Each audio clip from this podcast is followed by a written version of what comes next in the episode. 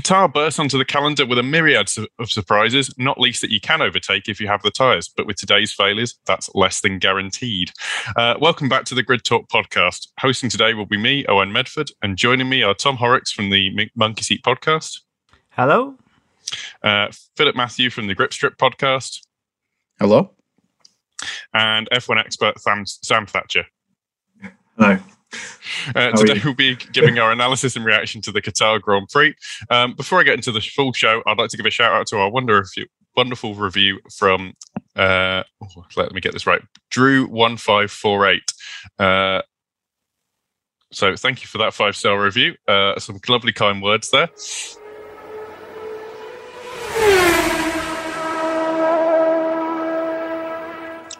Uh, if you'd like to get a shout out at the top of the next show, please give please take five to give us a five star review. Uh, we're now streaming streaming the show live on YouTube, so be sure to like our Facebook page and subscribe to our YouTube channel, Formula One Grid Talk, and ring the bell icon so that you're notified of future shows. Um, so it was a pretty commanding win for Lewis Hamilton. Um, even Max Verstappen didn't look like he was going to get anywhere near him. But um, I think uh, I'll start with you, Sam. Um, it's just cool, yeah. you know, it's it's uh, it was kind of you know what with uh, Max Verstappen's five place grid drop, uh, it's very, I, I, think it's surprising to have even seen Max Verstappen anywhere near the top three at this point.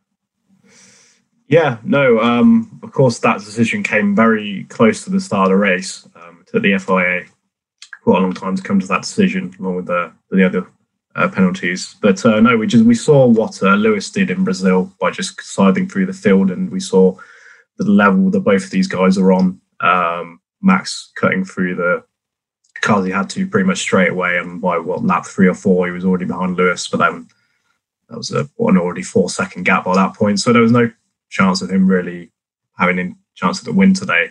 Um, so yeah, it was a commanding display from Lewis, um, and that's him what's that? eight points behind Max in the title, which means it's it is likely going to go to Abu Dhabi. But I think we saw today um, the fact that these two guys are clearly uh, a level above from like the rest of the grid, really, because they were lapping like one or two seconds faster than everyone else on the field. Um, so yeah, no, yeah, commanding display from Lewis. Um, yeah, it wasn't a wasn't the race that was. It, I don't know. Well, the race was okay at the end. Um, it wasn't a great race up until then.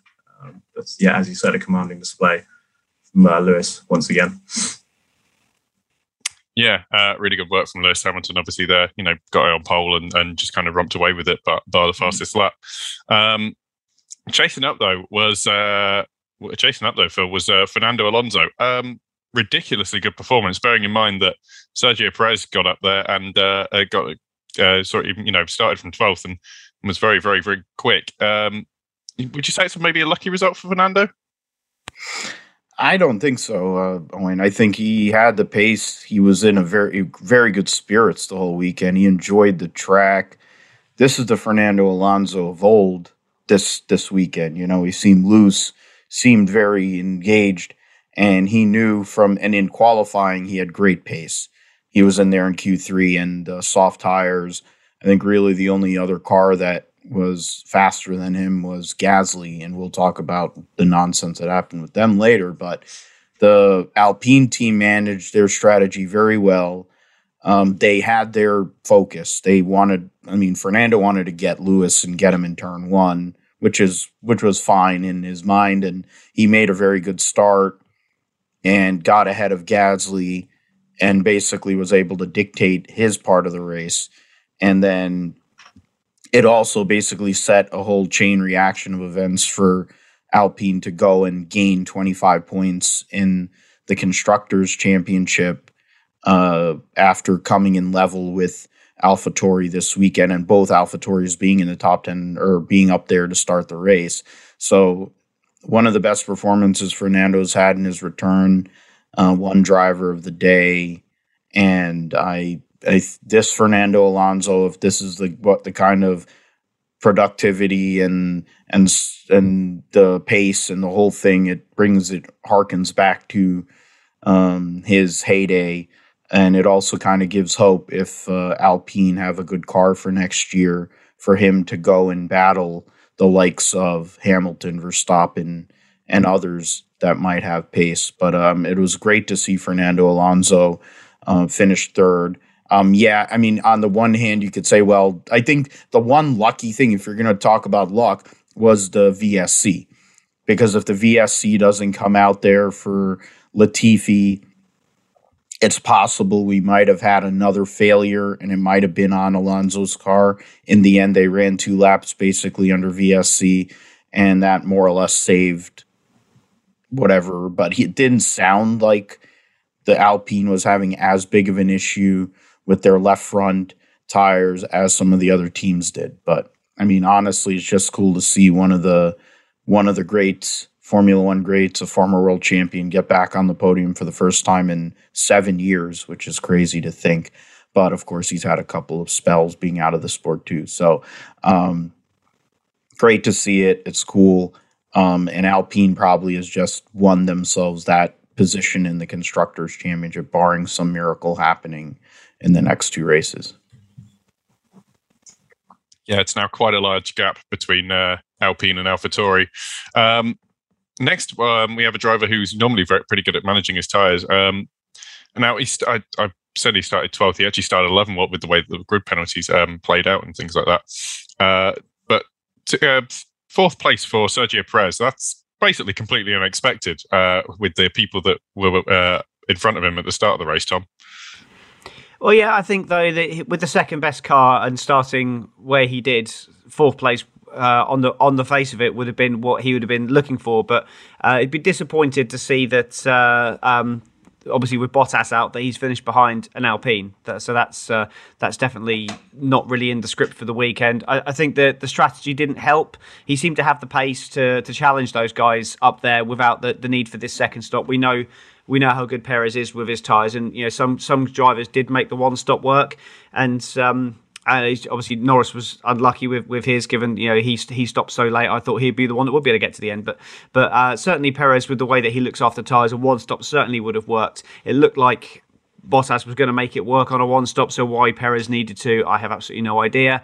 And, and, I think in the end, you know, he was he was right there with Fernando Alonso on track, and then the strategy just put him behind. And uh, I don't think he would have caught him even without the VSC. He may have kind of just got onto his back end, but I, am not entirely convinced that he would have uh, he would have passed him even without the virtual safety car. So for me, that's that's a bit of an own goal from Red Bull. It's not going to make a huge difference in the in the championship. Um, from there, uh, especially with Bottas not scoring, it still helped them overall. So, um, but yeah, overall, I, I, was I was a little bit disappointed, but great overtaking from Checo. He had a he had a really strong race from his side of things, but unfortunately, I think his team have let him down a little bit with his strategy today.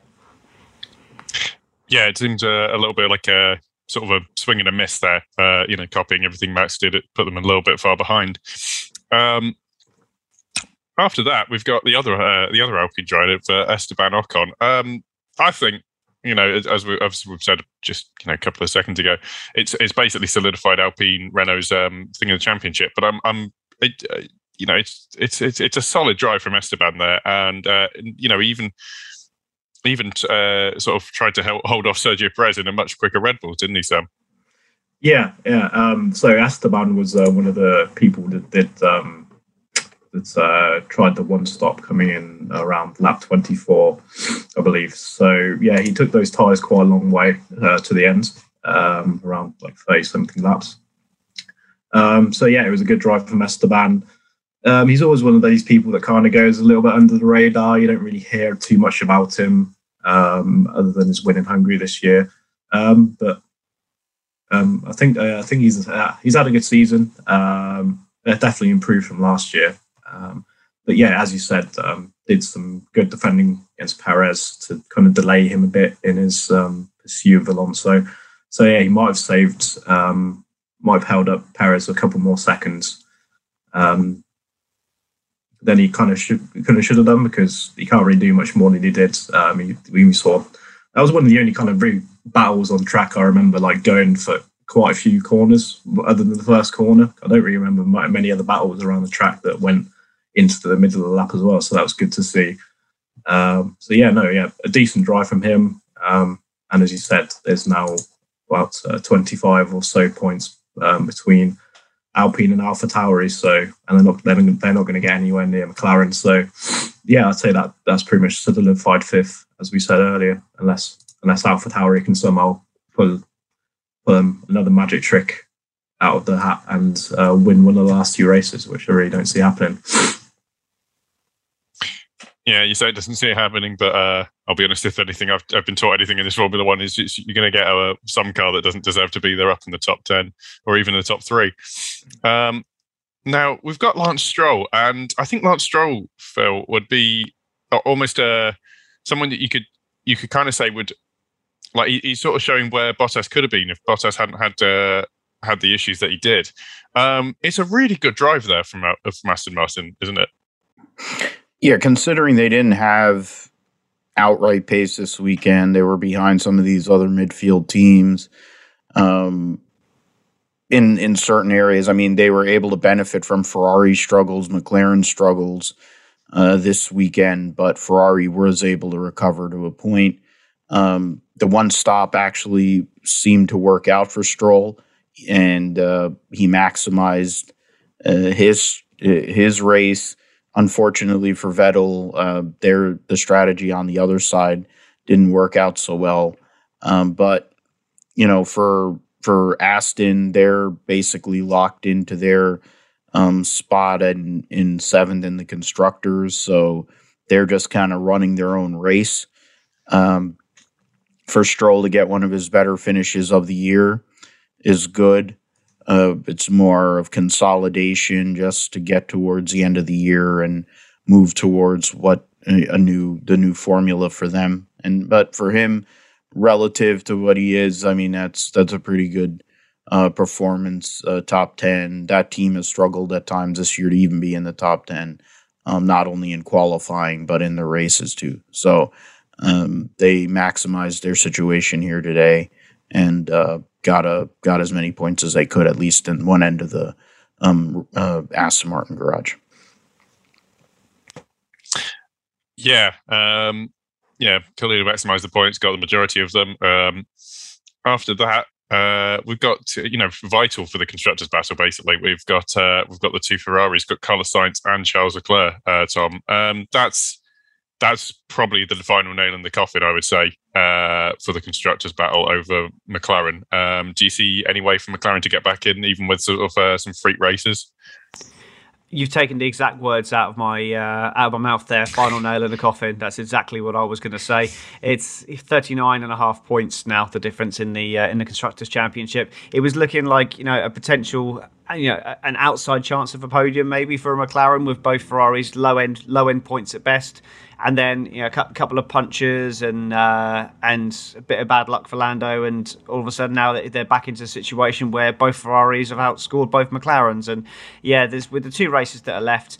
I mean, even if McLaren are the, the stronger team, I, I can't see them getting anywhere near Ferrari now. It's it's it's comfortable now for Ferrari. They've they've just got to just got to bring this home. Um, and uh, and push forward. Now, I have to say, it's, it's, a strong performance from Leclerc to end up in eight from where he started, and to be so close behind his teammate. You know, so early in the race as well. Given the the the margin that Sainz has had on Leclerc all weekend, that was a strong performance from Leclerc. I mean, he's only it's kind of where he should be, but it's it's a good recovery from where he was to getting to where he should be. Uh, that that was quite impressive, and, uh, and and Carlos Sainz a little bit of a little bit of, an anonymous race, really, just kind of stuck behind Stroll and um, an Ocon at the end there, and um, kind of making making those tires last. But uh, yeah, a pretty pretty strong performance there from uh, from Ferrari as a whole uh, given where they were. So yeah, that's as you say, done and dusted for third. So um, apparently their car for next season is finished. So um, let's let's see what that's going to be for next year. Because if it's if it's finished already, then surely they can't be optimizing everything. So it looks like it'll probably be reliable, but will it be ultimately fast? We're not entirely sure. So uh, yeah, it's it's but it is all kind of starting to align for Ferrari though. Things do look like they're going in the right in the right direction. So uh, it's looking like it could be a strong year for them next year yeah, quite encouraging uh, for Ferrari there. Uh, great team effort, as you've said. Um, you know, helped by sort of who I'm moving on to next, uh, which is Lando Norris. Um, bearing in mind he started from fourth, uh, you know, obviously promoted by the the penalties for Verstappen and Bottas. You know, that's obviously it's the dirty side of the grid, so it's not great for the getaway. And I think he didn't have too great a start, uh, Sam. But ninth from fourth, uh, well, starting fourth is is quite poor for McLaren. Yeah, um, yeah. As you say, uh, Lando did not have a great start. I think he got a bit squeezed out um, in the first corner, um, and then yeah, he was running quite well up until then. He was one of the last people to come in for his first stop, I believe.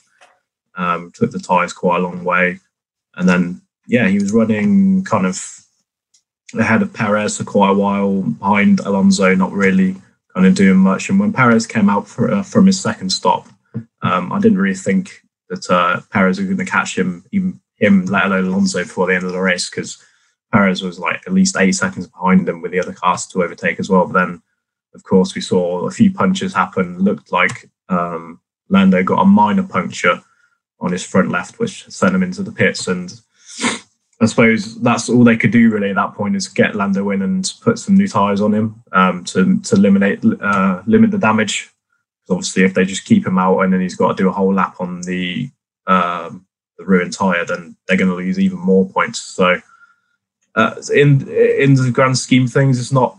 It's obviously not a good result, but I don't really think they could have done much more. And as we saw, so many people were struggling in their tires today.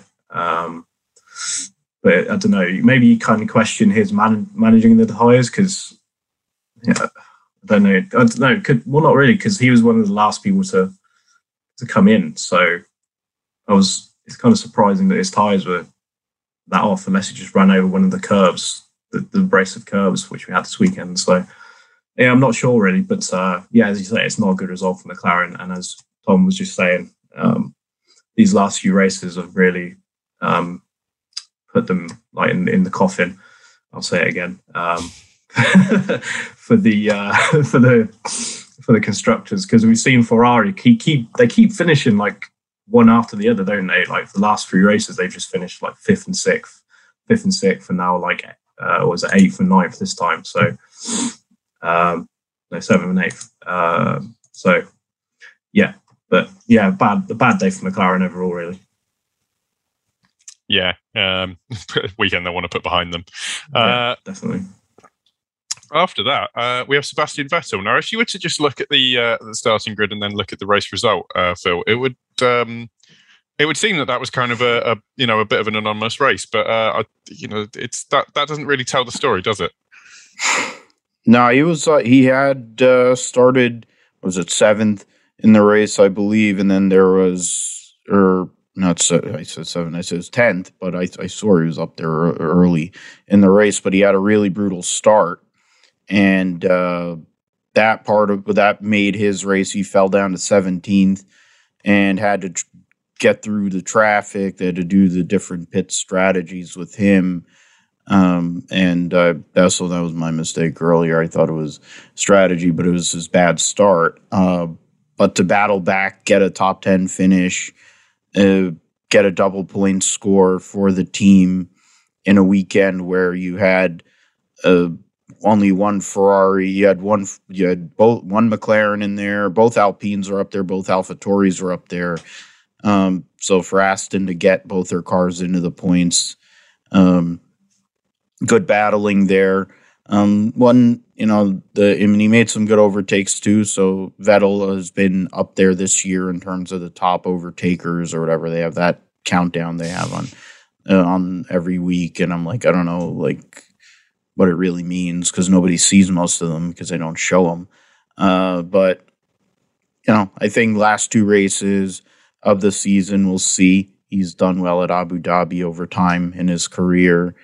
Um, we'll see what the new track where that puts the um, Aston Martin group, but I think good can that now it's become a good point consolidation or damage. The new term for Red Bull is damage limitation, seemingly, when they're not doing other things or saying other incendiary things. So in this case, this is point consolidation for Aston Martin when at times this year they haven't been on pace. So they took the most out of this weekend, and Vettel was able to recover after a brutal um, start to the race.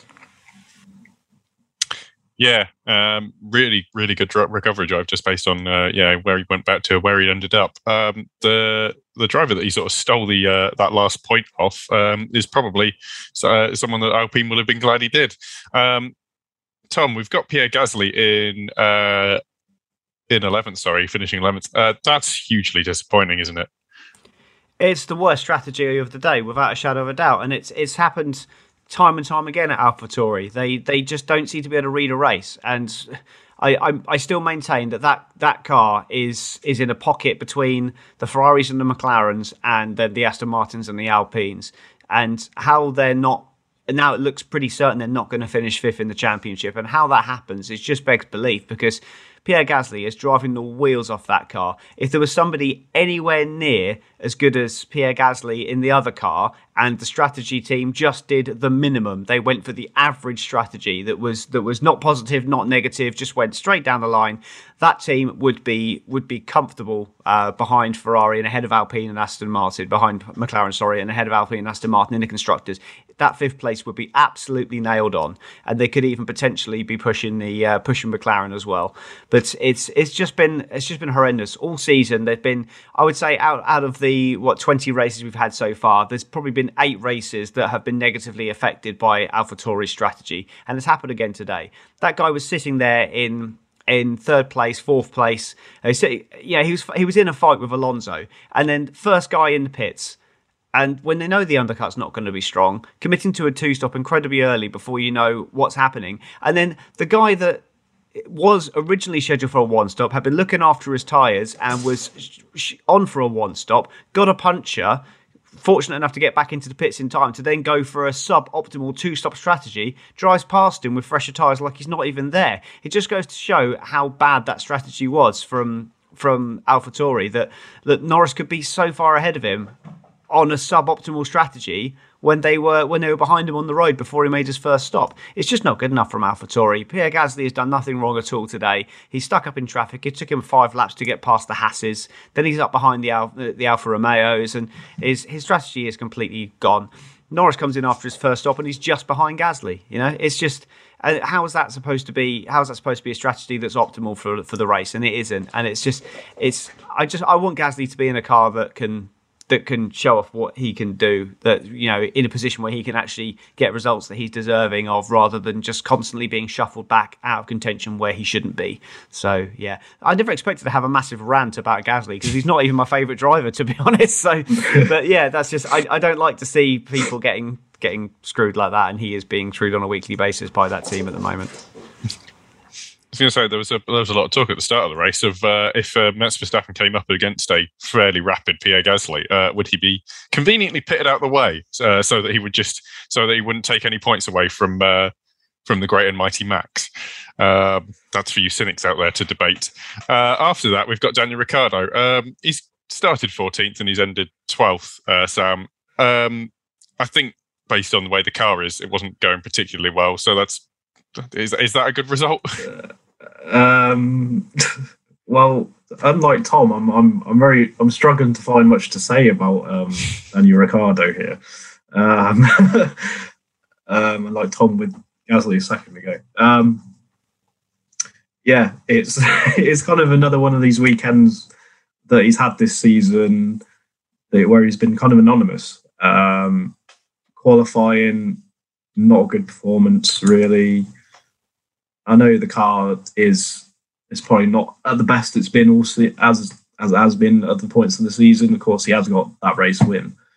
Um, but um, yeah, yeah, I don't know what it is with Danny Rick. He just he seems to have a few good races where he's like, oh yeah, he's he's really in tune with the car now. He's gonna he's gonna shoot up to the level that he has been in the past with like Renault and Red Bull and whatever. And then he has these other weekends where he's just he just falls down the pack. You don't really know what he's doing. Um, and then yeah, he doesn't he doesn't go through the pack at all. Um, so yeah, it's it's kind of kind of hard to find much to say about him really. I mean, he did he did he did a one stop. Um, so that's and when you start as far down as he did, then that's a very good strategy to do. But he just didn't seem to have the pace to really uh, maximize it and get up into the points like some of the other one stop runners did. And that maybe just shows the the pace of the McLaren around this track, perhaps. Um, but yeah, it's it just seems like the McLaren's really taken a bit of a downturn in the last few races in terms of his overall pace. Uh, well, and they had David Beckham in the garage today. That didn't do that didn't really do anything for him, did it? Really? You think maybe uh, someone like that with his pedigree. I don't know, maybe maybe get motivated or something. But um, yeah, no, not not a good day for Ricciardo really and McLaren overall, as we said. Yeah, no, uh, no star power to help uh, yeah. help McLaren at all. Uh, didn't yeah. didn't really work out for them. Um, next, we've got uh, kind of yeah, we've got Yuki Tsunoda. Um, not a terrible race, first guy to pit, and uh, it just kind of it really didn't work out for him. You know, he started eighth and he's finished thirteenth, and it's you know, I, I, imagine I imagine Phil it's probably going to be a similar story to what happened to Gasly here. I can't follow uh, Tom's rant on Pierre Gasly and the horrible um, AlphaTauri strategy. All I can say is it's AlphaTauri for you. When you have two cars in the top ten, you've generally had pace all weekend, and you figured out a way to not only get beat, epically beat in down um, old country way by by Alpine, who goes and gets a podium. And you're, you, I mean, you come into this race tied in points with Alpine in the constructors with a legitimate chance to take that lead going two races to go. And now you've knocked yourself right out of it with horrible um, strategy. Um, you know that it was going to be harder for Tsunoda to recover he did make some overtakes later in the race, but of course he's he's younger, he's still learning, but he's not making as many mistakes as he was earlier in the year. So for that, that's a positive. The net negative though is if you're going to lose positions on the start, which it seems to be a regular trend for him too, it's going to be hard to make up places. And then you give bad strategy on top of it, and it's an unfortunate um, result there. But the car's in one piece. You have two races to go in his rookie year, likely rookie of the year, um, you know, by default, basically. But still, um, at least get through these next two races. Going to a new track again in two weeks' time will po- possibly give an advantage for him, uh, like this weekend was prior to the race. I think AlphaTauri's race pace is a is a big problem. But considering where we're at in the year, it may just be that's what they have and they don't really care. Um, but you left a lot of points on the table, to be fair, the way this race um, played out. Um, there was a lot of opportunity there, and AlphaTauri basically took it out of the hands of their drivers very early um, and left with nothing, you know, which is money too at the end of the year when it comes to the constructor standings. Yeah, luckily um, AlphaTauri are in this sort of privileged position where they don't have to worry too much about the uh, what the accountants say. Um, after that, we have uh, we have Kimi Raikkonen who shot up into the uh, into the into the sort of uh, I guess top three of most overtakes of the year. Um, but at this point, it doesn't really mean anything, does it, Tom? No, and um, I've just become the uh, the first person ever to click on the Crypto.com Formula One Overtake Awards website uh, just to check on the standings, and uh, it's it's got Lance Stroll and Kimi Raikkonen tied on 107 overtakes. Um, can can anyone name any of them? Because I, I don't ever remember Kimi Raikkonen making an overtake this season. Or there's certainly uh, not particularly. He's just one of the most. He's in the anonymous team at the back that just don't that just don't they must have like really annoyed the uh, the broadcasters or something because they just never show them. Even when they have decent races, they never really show them. But it's it's it's Alfa Romeo, it's Kimi Raikkonen, and he's he's seeing out his last couple of races uh, until until he drifts off into obscurity again, and uh, and we never hear from him again because he doesn't like being in the media. So yeah, it's it's it's fine. You know, it, it was an okay performance in the end, apparently, but again, we never see it because we never do. Because I mean, we are getting a great championship fight, and that's fantastic to see. But sometimes I just wish that they would focus a little bit more on the midfield battles and the and the battles at the back of the track.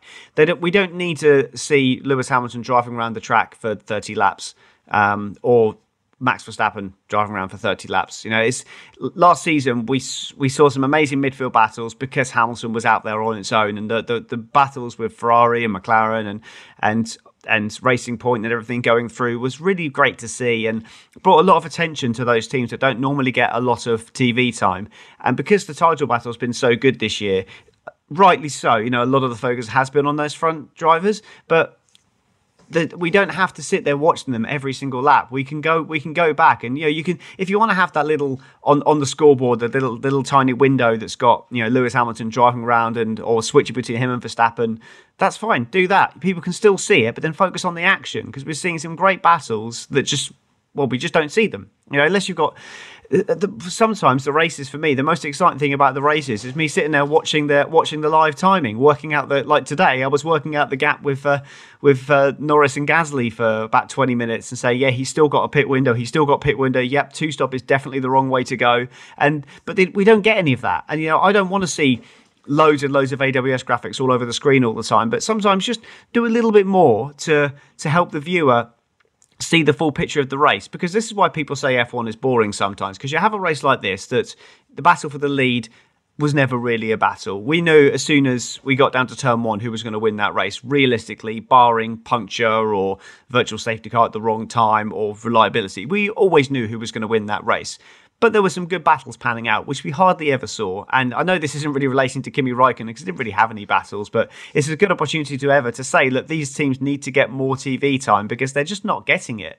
And it's just a little frustrating. And for what for such a great season, it would be it would just it would just be great if we could just see a little bit more of these battles towards the back there, because this this is a reason why that they don't see the value in re-signing people like Antonio Giovinazzi and, and and people like that, because they, they just never see them on TV, and they're not they're not worth it for the team to take a risk on because they're not exciting because no one ever sees them. But uh, yeah, ask me what Raikkonen did today, I have absolutely no idea. I think I saw him once, and that was it. Yeah, the only time I remember, yeah, sorry, the only time I remember seeing him on screen was when he was I can't remember who he was fighting against, but he was coming up behind someone at the turn one, and then they did a really late move to the left, and he had to jerk to the left pretty quickly. I, yes, I, no I, see, I, seem to remember one was, moment he was either being overtaken or overtaking someone. I remember seeing him once, I think, and that was it. I don't remember who that was overtaking. No, no, oh, me neither. it might, oh no, it was um, it was Latifi. I, was, I remember. Yes, yeah, yeah, yeah. It was, yeah. Um, right. Um, but yeah, no, Tom, another very. This is the episode which yeah, Tom is on, on fire. He's going on rants. So yeah, so I, need to, do, I need to do zero prep more often.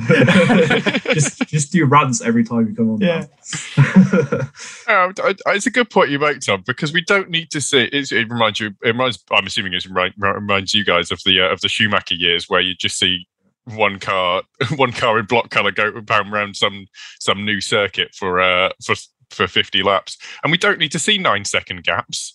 Like, we don't need to see how many cars there are between Max Verstappen and Lewis Hamilton. Uh, and it's you know what I, I, I, would say that I'll make a point. It's probably more TV time if you have a crash at this point. Like the Latifi probably got more TV time than yeah than Kimi Raikkonen did the entire time he was on, he was in the thing. It paid more to go and blow a tire than it did to to actually just be driving around, which is like NASCAR almost. Uh, it's the same kind of thing. So it's kind of interesting how that works. I mean, it is, you know, Liberty Media, and maybe they're taking similar pages from uh, the American broadcast when it comes to NASCAR and when they're only showing the leader. But uh, I mean, I'm I'm a fan of who the guy who won, but still, I would have rather seen a battle because the midfield battle is interesting. I would like to know what the heck AlphaTauri was doing today. I would like to know what what was going on with McLaren. You know, that would have been a more there would have more intrigue in that because Ferrari's, you know, like Ferrari has made this move. Okay, go and talk to somebody at Ferrari. You have you have Kravitz there. I mean, like give us some other stories. Give us some something to chew on while we know what's going to happen. It would be a novel concept and we're getting to the end of the year anyway and these these teams, you know, gave us some more human interest kind of bits um, considering these people that are going out to the racetrack and preparing these cars for these teams are really having to do more than they ever have. Um, that would be more interesting than most of the race was, to be fair. Yeah, yeah. there was another time as well when um, there's another TV direction thing. It's like I can't remember. I know it's another battle. I can't remember who it was. And then then someone gets past, and then they cut away to the the crowd, someone cheering in the crowd, and then we've either with Perez getting past somebody, and then and then someone then they cut away to the crowd, people cheering, and then then we look, and then whoever it was is trying to get past that Perez again. We haven't seen it because we're seeing someone in the crowd celebrating something that doesn't even matter because the battle's still going on. So why are they cutting away to something else? I believe it was Ocon, which is probably one of the battles of the uh, of the of the race, to be honest. Exactly. Mind, he was So the why first are guy we- to actually defend it. So why are we not seeing it? Why are we watching someone in the crowd? Why? Oh, God, I don't know. I don't know. And I love the whole uh, the whole bit where Fernando's like, "Tell Esteban to battle like a lion" or whatever the heck he said, and then he fell over like a freaking dead horse when when Sergio Perez got to him. So that was that was great. That was the absolute opposite of what Fernando Alonso did in Not defending. Still better than Bottas. Still better than Bottas. Well, anything is year. better than Valtteri Bottas at this point. Let's we haven't even gotten to him, but that my goodness. I mean, he's going to be the nondescript Finn in the Alfa Romeo next year, so we'll we'll get to say, "Oh, we only saw him once today." Okay. Um, and then Guan Yu Zhou will probably do like Yuki Tsunoda stuff and crash for like the first few races, and then he'll just be nondescript, just like Giovinazzi. So we'll see how that whole thing works next year. Yeah. Um, speaking of Valtteri Bottas, the person he's replacing next year, uh, we've got Antonio Giovinazzi next. Um, I'm sure that's not exactly how it works out, but uh, but Sam, that's this is this is almost exactly why Yeah. uh, he's being replaced because you've got Kimi Raikkonen, who admittedly did start one place above above him, but one's the one's the new guy who should have a lot of promise, and the other guy is a guy on his last leg on the last legs. That's a bit unfair to Raikkonen, but you know, seeing out his F1 career, that's uh, that's it, you know. uh, Do you reckon Giovinazzi cares anymore? Um, no, I wouldn't. if I'd just been told, "Oh yeah, you're being you're being uh, you're being let go, mate. Sorry. Thanks for your thanks for your hard work over the last three years. You know, see you later. Best of your future endeavors. But we're bringing in a Chinese driver who brings a lot more money than you. So sling your hook. But um, yeah, and yeah, Giovinazzi. I mean, he's got his he's got his driving Formula E lined up already, hasn't he? So I think he's probably just thinking, yeah, whatever, it's over now. I'll just do these last couple of races, and into the sunset he goes. And yeah, as you say, it's it's kind of been the story of his whole time in F1. We've not really seen what he can do because he's been in one of the worst cars on the grid consistently for the whole time he's been in the, in the sport, and that's. And it, oh yeah, it comes back to what Tom was saying about the TV direction. We don't, we just don't see what Alfa Romeo are doing ever. Like the other, I remember in in when it was like when 2018 when Charles Leclerc was in the car. I remember when we saw we saw we saw quite a lot of him that year, but ever since then, I just remember Alfa Romeo just been on really downward spiral in general. And now they're well, they're going to be beaten by Williams this um, this season. In it's they're only being saved from being last by by Haas, and obviously Haas are their own their own sad story, aren't they? Really, so yeah, yeah, Giovinazzi, another race down. You know, that's it. That's all I've got to say on that. Really, it's hard, it's hard to say anything else about him. Really, I do feel a bit sorry for him. And he, yeah, he's gonna. The Italian Jesus is going to be missed for sure. I think. Yeah, it's a bit difficult to say too much about the back of the grid, but um, it's okay. Yeah, in general. Because- in general, yeah. It's okay because Mick Schumacher was 16th, Phil.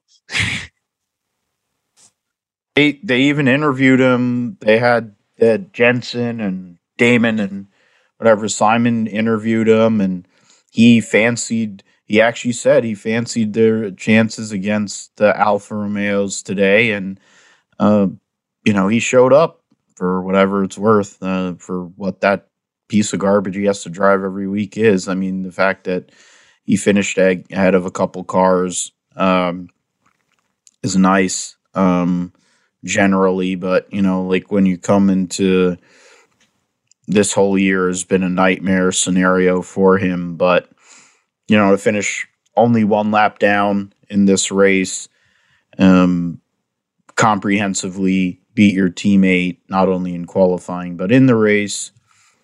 I mean, that's really all you can say. Um, it's data, learning new circuits, getting more experience, hoping that Haas, in some way, shape, or form, is going to bring a car that can actually compete um, in some way next year. Uh, because I feel like Williams um, is going to take a step forward, um, even with the driver change to Alex Albon, I feel like they're in a much better scenario than either the Sauber Alfa Romeo team or the Haas team. But we will see. But credit to Mick keeping it clean. I mean, he did have one uh, very um, sketchy um, re-entry onto the track on the next last corner when he went off. I forget who he was about to chop off there in the process, but that was kind of sketchy. I thought it was Mazepin when I saw it, but then it was actually Mick, so that was kind of uh, a bit argy bargy, kind of dodgy maneuvering. But then I guess he's been watching too many videos of his teammate driving. Yeah, I think it was um, Alonso, Alonso, that he cut up on the, when he came on track. Yeah, that's it. yeah. Um, after that, we've got uh, we've got. It's not his fault in some ways that he's ended up where he is, um, but uh, unfortunately, the the Williams didn't have too much pace anyway. Uh, it's George Russell in seventeenth. Um, again, he's just kind of seeing out the year, really. But uh, it's it's a shame to see that Williams go backwards uh, as it has in the last few races. Uh, yeah, I have a bit of a theory with George Russell in that um, that he doesn't want to be risking himself um, for the rest of the season, putting his life on the line in a car that's not going to improve when he's you know for no reason. They've got eighth place. He's going to finish where he is in the constructors. So I, I, think he's he's not phoning it in as such. He's still racing, but he's racing to enjoy himself. He's not gonna he's not gonna push himself out of that envelope where he's been putting you know the car on that edge, absolutely sometimes beyond the edge uh, he's he's done his job for the season, and the worst thing that could happen now. I know it's a slightly different scenario, but the worst thing that could happen to George now is what happened to Robert Kubica. You know, he's he's got that. Um, he's got that deal signed in for the top team, ready for the next season. Then he goes off rallying and then ends up having an accident and ruining his career. So I, am not saying like that would have happened because again he's still racing in Formula One, and if you if you can't race in Formula One, then you probably shouldn't be in Formula One. So it's not that he's he's just not trying, but he's certainly not putting that that extra X factor amount in there because Latifi has definitely been closer to him in the last few uh, in the last few races. He seemed to have a have a lot more for Latifi um, than Latifi at this race, but I think partially that's down to just the natural gap in talent and the fact that neither of them have been at this track before, so just the cream will rise when there's no experience deficit. As Latifi's got more experience, he's got better, but Russell has just got that natural talent that just keeps him way ahead of way ahead of uh, Latifi. Um, but yeah, again, didn't see a lot from him today. He had had the puncher and um, which kind of ruined his race, but he still finished ahead of one driver who didn't have a problem. So uh, you, I guess you could say that's an achievement. Uh, that's that's it really. Again, uh, George just kind of again just ticking over till the end of the season. But uh, I mean, it's been a good season for him. So we, we just we shouldn't judge these last few races, him on these last few races, we should judge him on what he did at the first two thirds of the season because that's what's really made his season and that's what's made him deserve that that seat. Yeah, hundred um, percent. I don't want to go too hard on Nicky Mazepin here because obviously the car is a bit terrible. Um, you know, it's it's got to be difficult knowing that you're going to be last, every, you know, every week. Um, but you know, he got 18th, didn't he, Sam? yeah, he uh, he finished the race. Um, finished the race. 55 laps he completed out of 57. Um, I'm sure he's done worse than that this year. I mean, he's only two laps down. Um, it yeah. does kind of seem that he's been negatively affected significantly more at this track than any than any other, I would say. Yeah, yeah, definitely. Um, I mean, there was one. Um, well, I mentioned it before we went live, but um, there was one point I saw. No idea what it was. Um, he was like a minute and I don't know, 15 seconds behind Mick. I don't know, and yeah, it's, it's just another another indictment as to how kind of far off the pace he is in general. I mean, he's he's only shown flashes this year of having a somewhat decent control of the car. I mean, one one good performance I remember out of him was Monaco, I believe. I think he drove relatively well there in in a car that's obviously terrible. But um, yeah, there's not much more to really say with uh, with uh, Mazepin. I guess he's he's going to be there next year. Will the car be any better?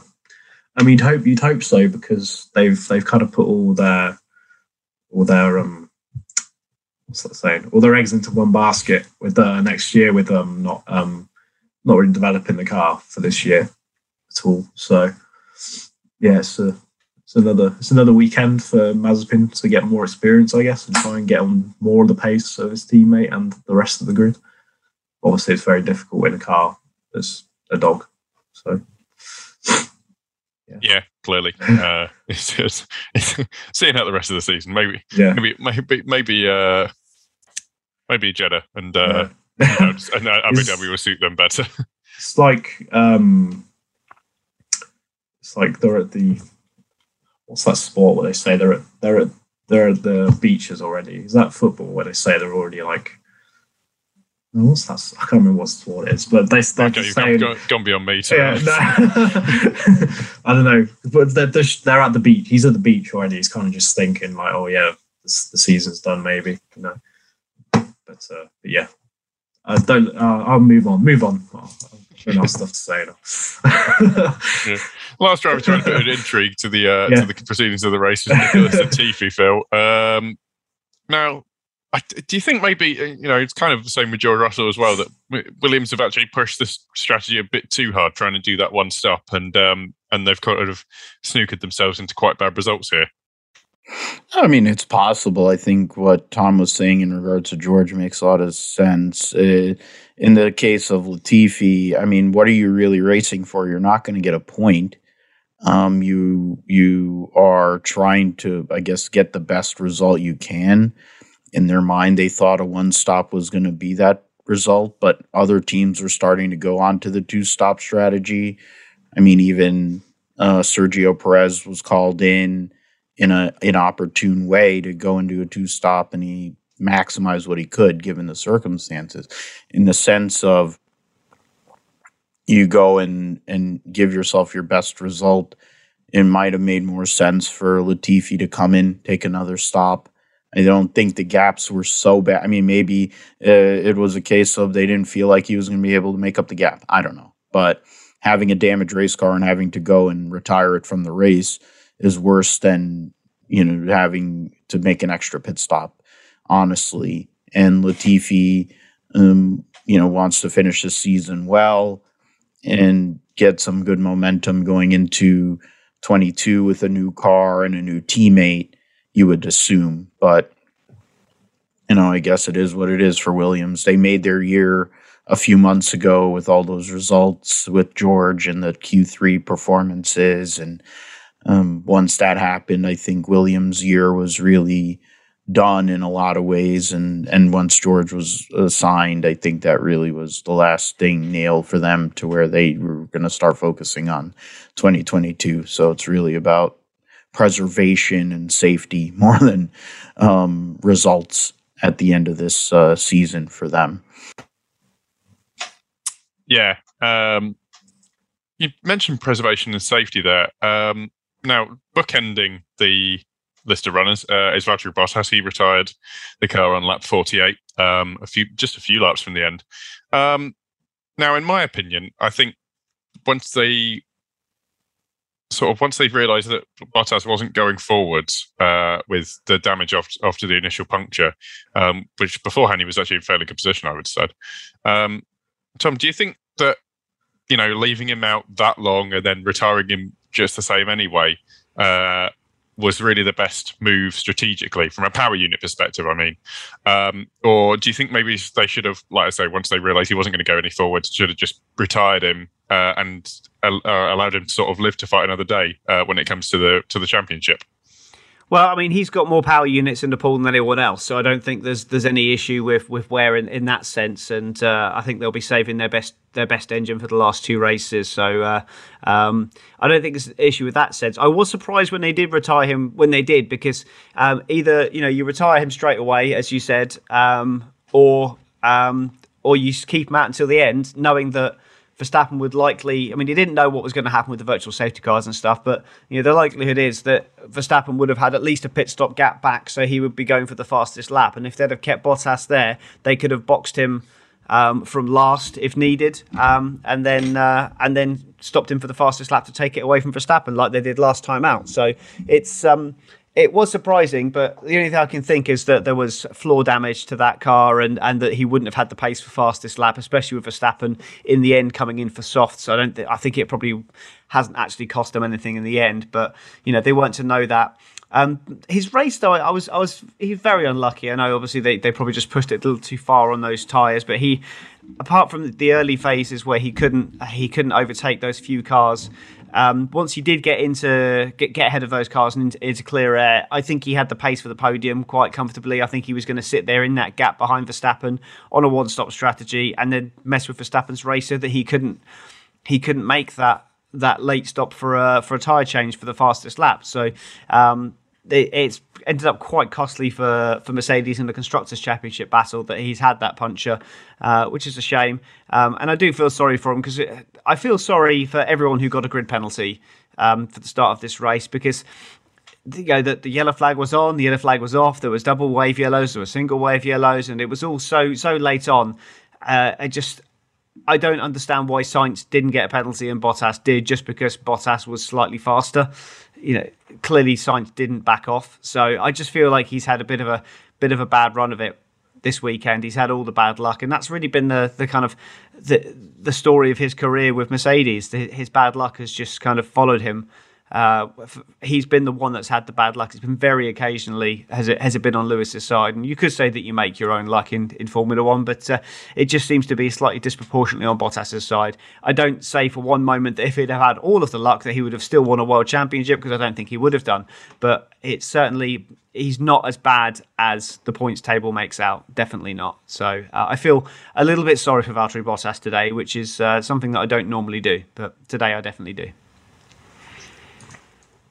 Yeah, and with Valtteri Bottas uh, sort of in the books, that wraps up proceedings. Um, I just want to go around your driver of the day, really. Uh, I'll start with you, Sam. Who do you think was uh, was driver of the day?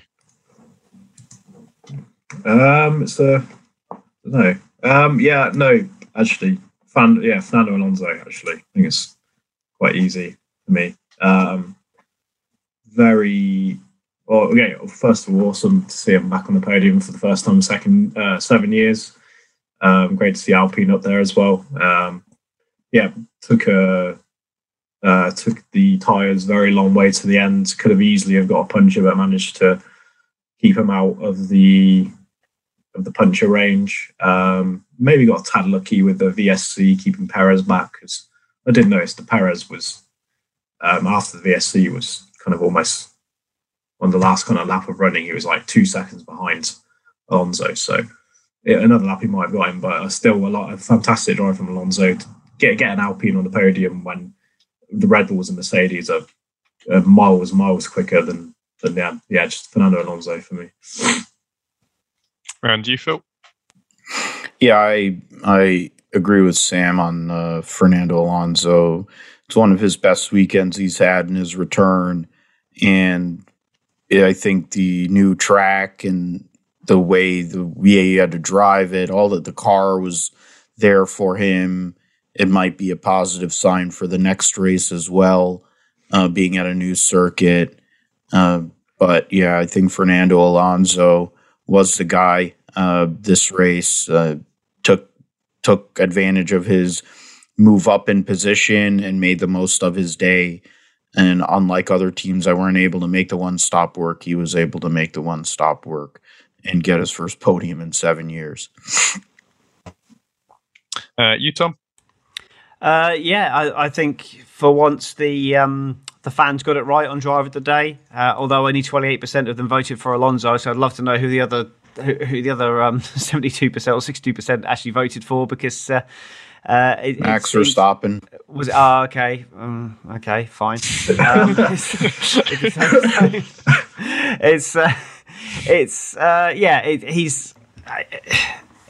well, I said earlier about the the fact you go to a new track and then the uh, the the general uh, the the talent shows through, and that's that's the case here. You know, he's obviously a talented driver. He he has blown a little hot and cold this year, but on the uh, as a whole, generally, when Alpine have been decent, he's performed. You know, he's he's well ahead of his teammate in the championship, and his teammate very fortuitously won a race. So that's that just shows how much you know how much class a um, you know a driver in his 40s against a young charger has got. So no, it's uh, it's probably his best race of the season, I think, and.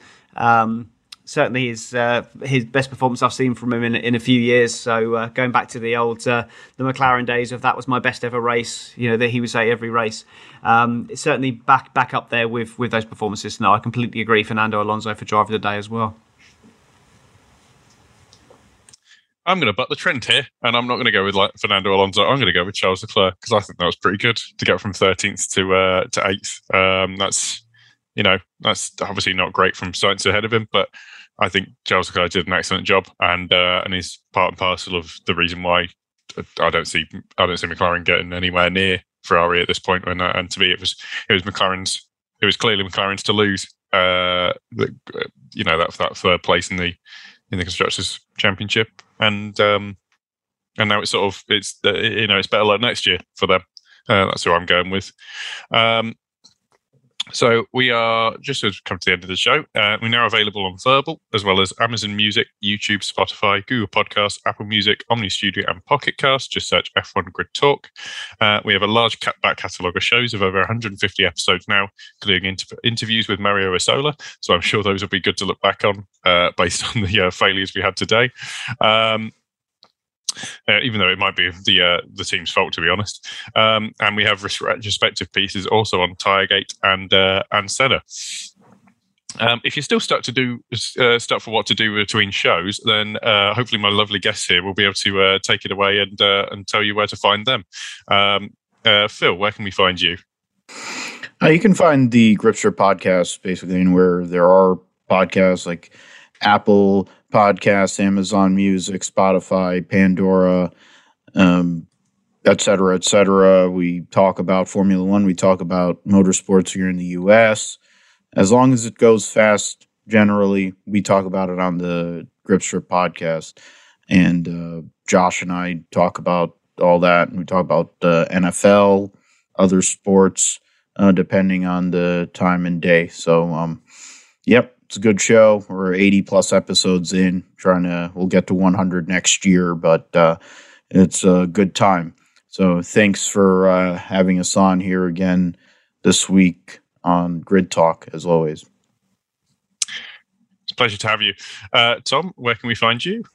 So I'm on uh, the Monkey Seats, which is uh, at Monkey Seat Pod on the socials, monkeyseatpod.com. Uh, we cover, uh, similar to Phil's, we uh, we cover a lot of motorsport. We tend to focus more on the uh, European-based formulas, but we do cover IndyCar as well. dabble in things like Extreme E and W Series, and and do enjoy talking about the, the junior formula as well. But predominantly Formula One, especially at the moment, given everything else is shut down. Um, again, me and Carl, just two mates having a laugh talking about things quite low key, a uh, couple of hot takes. Um, he's the idiot, I'm the expert, and uh, that's uh, that's that's how we go about our, uh, our racing. Similar similar to the AlphaTauri technique, actually.